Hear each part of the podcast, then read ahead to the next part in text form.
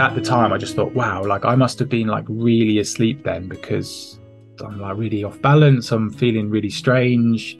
I just thought at the time I'm still half asleep here. Um, I sort of made my way downstairs into the lounge where I was planning to like do some stretching, and I just sort of collapsed onto the sofa, sort of laid, sort of sat back, and was sat there thinking like, "Whoa, what's what's happening here? I feel, I feel, I feel strange. There's something's not right here." It started off as I would think a word, and I would try and say the word I was thinking of, and a completely different word would come out.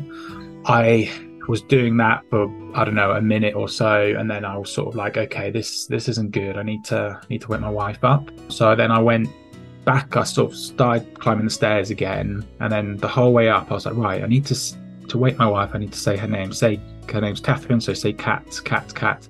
I just felt like I was on fire. In hindsight, the whole right side of my body was numb, and the way at the moment in time, what I, all I could feel was that I felt hot. I wasn't aware that I had no sensation in the right side. I wasn't aware that my left side was fine. It just that's how it presented. But yeah, then the paramedics arrived. By this point, I'd sort of I still felt very vacant, like not really all there. I kept saying the wrong dates. She was asking for my date of birth. I, I was thinking my date of birth. I just kept saying completely random numbers, which was really confusing her and like really yeah, it was really frustrating because I, I, was like, I know I'm thinking the right thing. I know my date of birth. Like, I just can't say it. And yeah, then I was sort of handed over to a busy COVID times A&E department. So I just spent a long time in A&E seeing tech doctors and nurses and sort of going through that process.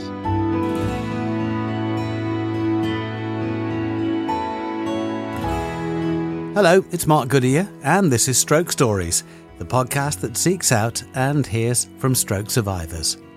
Today we hear from James Bodin from Bracknell. James suffered a stroke when he was 30. Pre stroke, I was a pretty average person, to be honest. I recently had, my wife and I recently had our first child. So my son at the time was four months old. It was obviously in and out of the COVID times. So it was in and out of lockdowns and things like that. But um, generally, you know, worked full time job as a project manager. I hobbies were sort of football, watching football, playing football, seeing friends, seeing family. Um, I'd recently found out I had a place on the London Marathon, so I just got started. About was about two or three weeks into getting seriously into running to run a planned marathon in October 2021. So that's that's sort of where I was at with my life, to be honest, at that time, at that moment in time.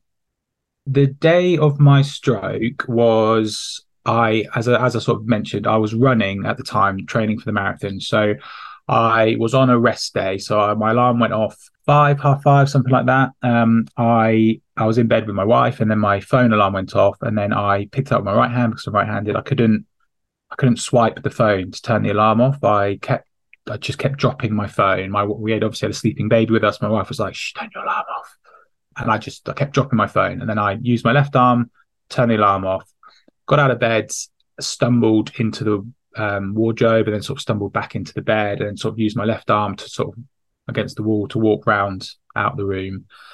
Sort of like was the I just at the time I just thought, wow, like I must have been like really asleep then because I'm like really off balance. I'm feeling really strange. I just thought at the time I'm still half asleep here.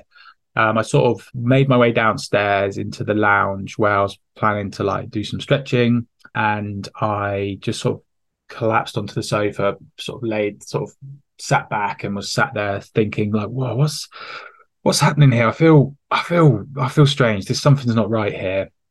It was then at that point I sort of became aware that I couldn't talk, or I, I don't know what made me realize that, but I thought I don't, I don't think I can talk.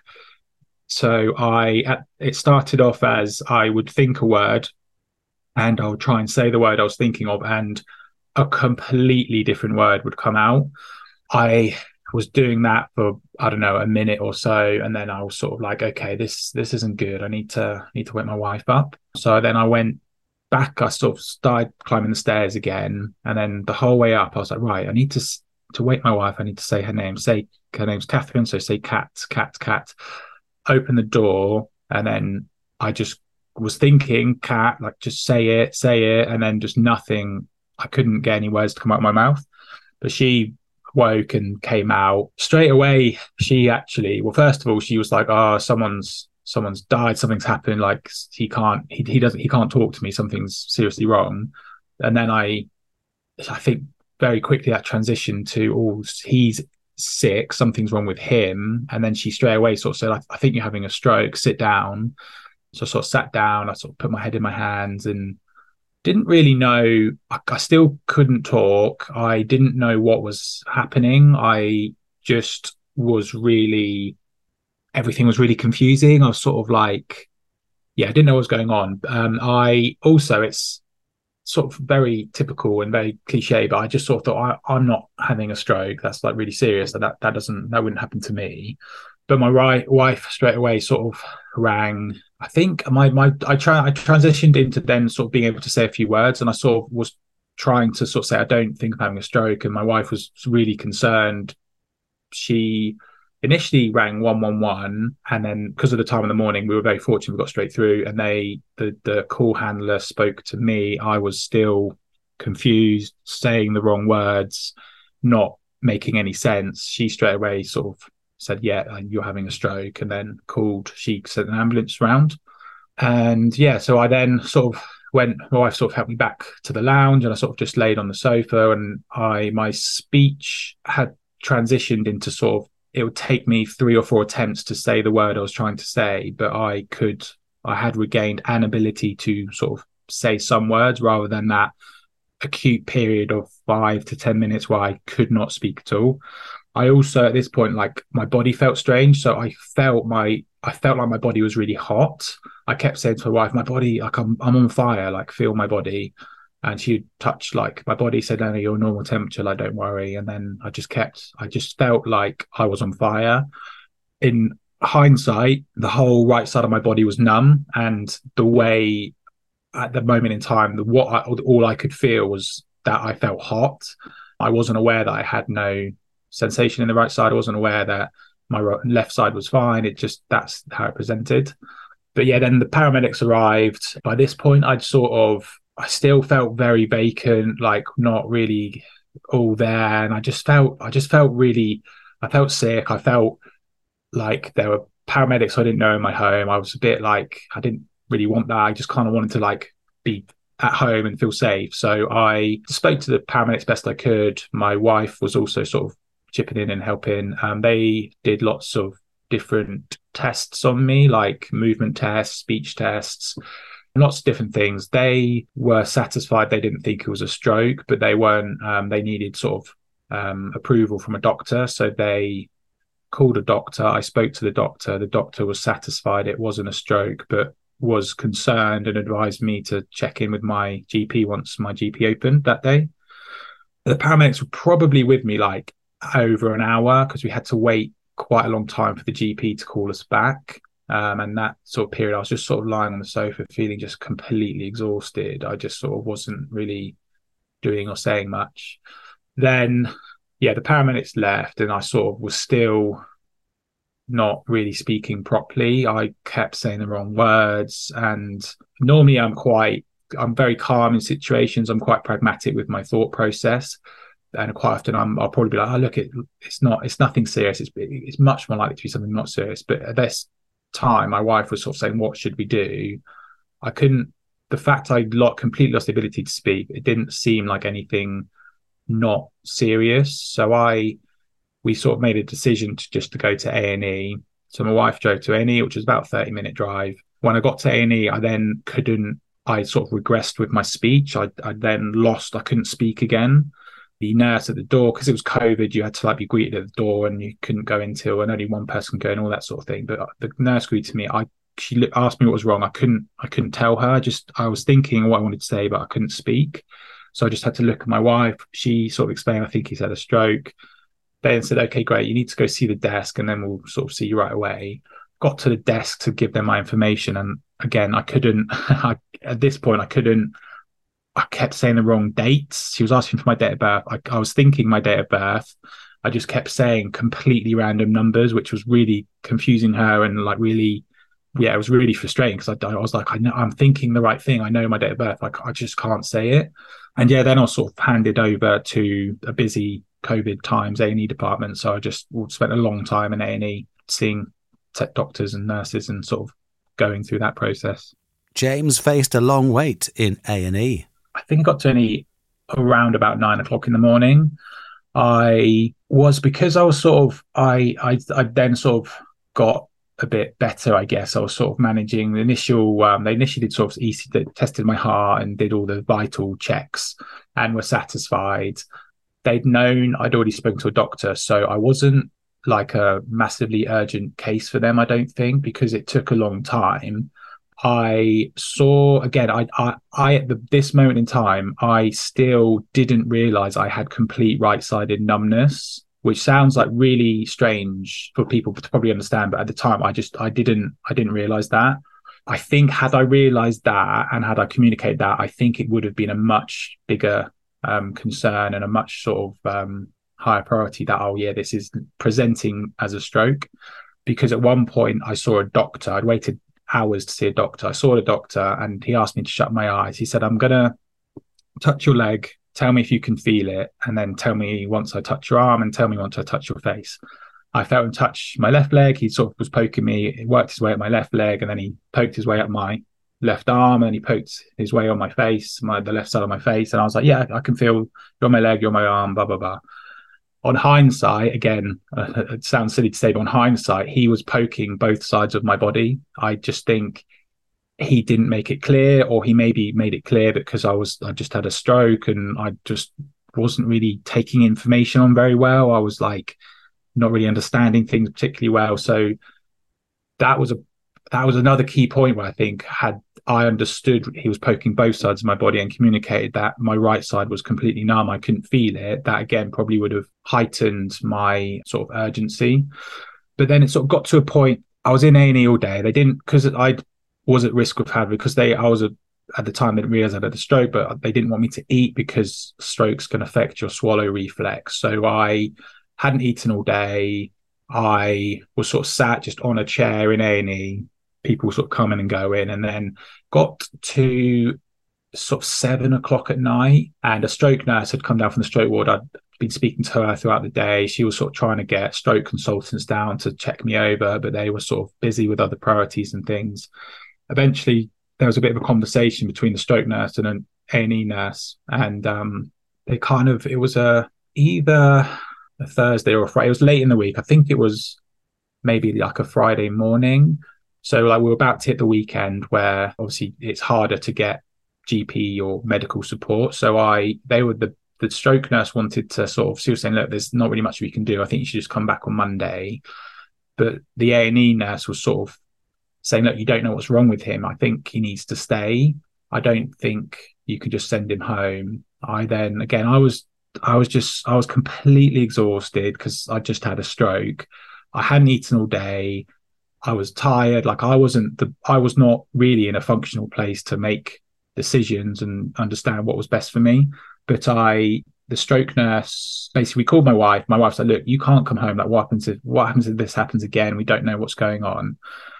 Yeah, they did um, admit me that night. Um, it was quite late at night. I sort of they found a bed for me and they I think in like the middle of the night they wheeled me off for an MRI scan on my brain again, I just had a stroke. I was exhausted. I was just sort of doctors were coming in and poking me and prodding me and doing the various tests. I was just sort of a bit oblivious and a bit sort of out of it, to be honest. But yeah, the next morning, the consultant came around to do the rounds and sort of sat me down, or sort of sat me up in bed and said, "Look, I'm sorry to tell you this, but you've you've had a stroke."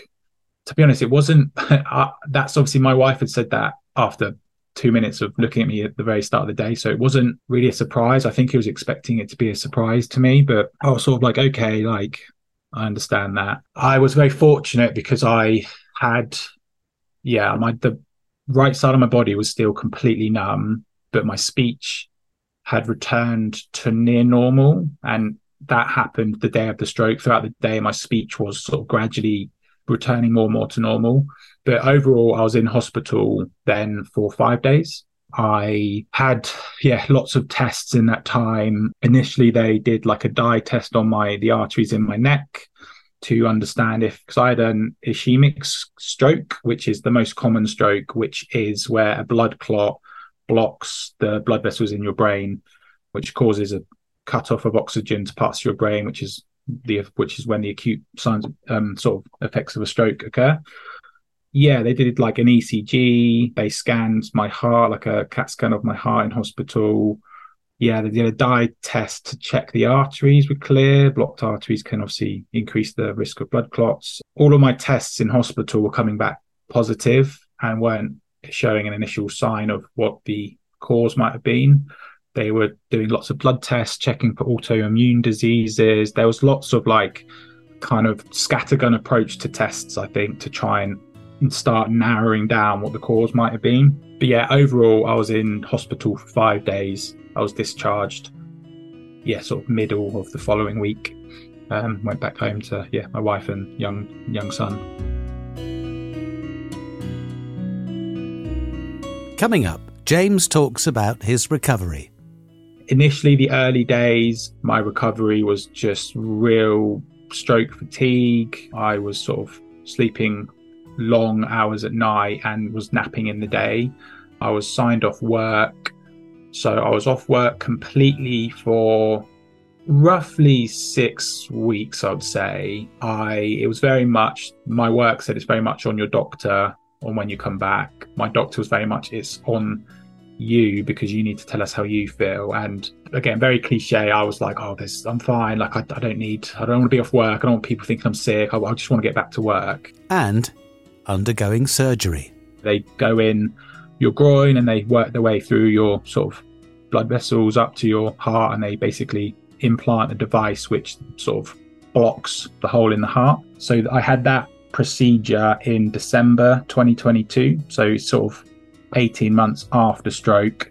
which was successful. And yeah, so in that 18 month period as well, I was only really allowed to walk in terms of exercise. James was in hospital for a short period before returning home. So part of my hospital stay, I saw physiotherapies as the physiotherapist as well, and they sort of gave me exercises to do when I got home. Um, because during my hospital stay was I did, did eventually become aware, oh, the right side of my body is completely numb. I, I can't feel it. So I went home and yeah, there was still, I was discharged, but I was still going through lots of tests. So it was a long journey to keep going to hospital sort of once a month or every other month to sort of continue the next test and the next test and the next test to try and isolate the cause of the stroke. Initially the early days my recovery was just real stroke fatigue. I was sort of sleeping long hours at night and was napping in the day i was signed off work so i was off work completely for roughly six weeks i'd say i it was very much my work said it's very much on your doctor on when you come back my doctor was very much it's on you because you need to tell us how you feel. And again, very cliche. I was like, oh, this, I'm fine. Like, I, I don't need, I don't want to be off work. I don't want people thinking I'm sick. I, I just want to get back to work. So I, I would say I definitely rushed back to work too soon, but I did taper back in. So I started um, on like reduced hours and was slowly built my way back up to full time. But yeah, in terms of, I guess, how I was, I had to do it's yeah, funny with a, a baby child at home. Uh, my young son, he had lots of sensory toys, um, which were really useful because I basically had to do lots of sensory exercises at home. So I had to use my left hand or left foot to touch something that was spiky or something that was rough, something that was crinkly, and then feel it with the corresponding part of my right side of my body to try and kind of like reteach the body um, what that sensation feels like. I initially had like a, a my right leg was dra- dragging, not not really obviously dragging, but like I could feel it was slower. It was a bit more difficult to to move. I also found stairs quite difficult in the early days. Like it was more like it felt like, like a disconnect between my legs and my brain. Like it, I couldn't really. I was very aware that I was having to think about how to climb the stairs, as opposed to normally you just run up and down the stairs without needing to think about it. I also had quite bad word recall issues. So I would, it was like I was speaking a different language and I couldn't think of the right word to use. And I would also, I was very consistently saying the wrong words without realizing. So, like, people would sometimes, I would like, people wouldn't understand what I was trying to say to them.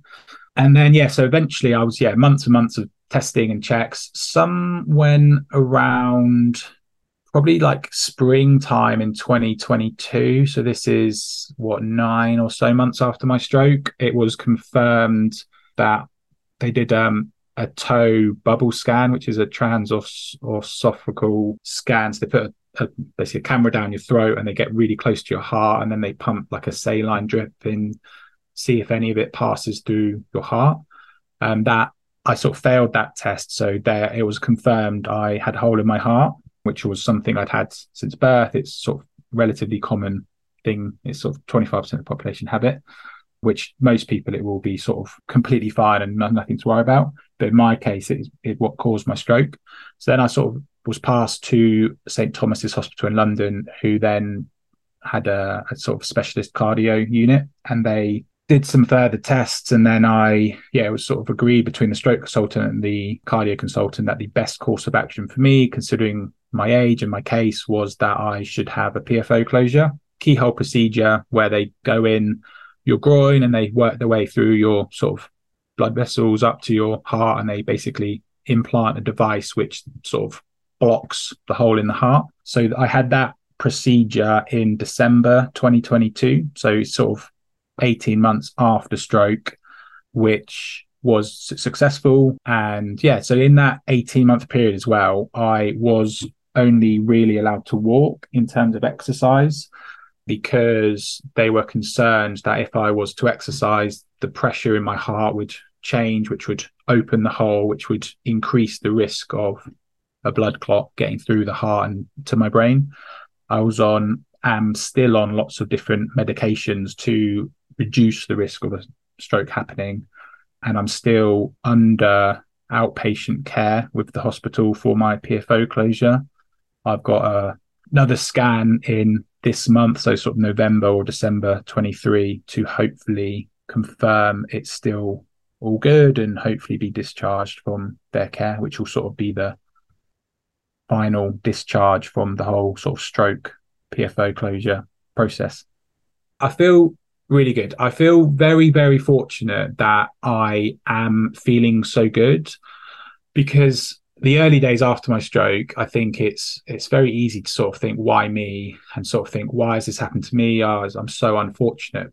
And I did some. Um, there's a great charity called Different Strokes who I um, they sort of do Zoom calls every sort of two weeks for stroke survivors to just speak and chat about how they're doing and all that sort of thing they were really great for me. They were really helpful. I met people that were similar to me, and it was it was um, fantastic. I also met lots of people who weren't as fortunate as me and had severe speech difficulties or severe fatigue or severe mobility issues. So it's sort of I just I came away thinking, do you know what? I'm really really lucky that I am so well and so healthy. So yeah, just feeling really sort of grateful, I guess. I deferred my marathon place, which I obviously was training for at the time of the stroke. I deferred it several times. Now I'm good to to run again and train. So I'm sort of in the middle of training for the marathon, which for me sort of it feels like once I run the marathon, it'll be sort of like closing the chapter on the whole stroke process. So I'm excited. I'm obviously I'm running. I'm sort of using my Instagram to sort of share my journey on running, trying to share a bit of awareness with strokes and all that sort of thing. So overall, feeling good. I'm still have some very very minor stroke symptoms long term, which um, are absolutely fine to manage daily. But yeah, feeling grateful that I'm able to run a marathon and talk about it and work a sort of full time job and all that sort of thing. James says you should never hesitate to ask for help. Definitely reach out, whether it's just calling or emailing a charity that's out there, because there are, it's very common. And however anyone is feeling, there will be lots of people out there who are feeling exactly the same. Um, never sort of suffer in silence. There's, um, I've sort of only just sort of started my journey with sort of speaking to other stroke survivors, but there are so many people out there who are really willing to talk and share experiences and share what helped them and what might be helpful to, to other people it's it's a it's an individual process. No one stroke survivor is going to feel the same as someone else. Um, it's important to understand that it's it's a roller coaster. You sort of you feel good, you feel less good, and there's there's also mental effects of a stroke. There's it's a whole journey, and I think it's really important to yeah speak to other people and just share from their experiences and just yeah never sort of go in it alone because there's so many people out there who are really great people really happy to help. So yeah just reach out and just find people to, to sort of help you through your journey. Doctors were able to isolate the cause of james's stroke a hole in the heart and he's since had surgery to close the hole which will greatly reduce his chances of another stroke as ever, many thanks for listening to Stroke Stories. Please do recommend it wherever you can, and rate and comment and subscribe on your preferred podcast provider. And if you are or you know of a stroke survivor and there's a story you can share, please get in touch via X or Instagram. Our DMs are always open. The Stroke Stories podcast was produced by Aidan Judd. I'm Mark Goodyear. Thank you for listening.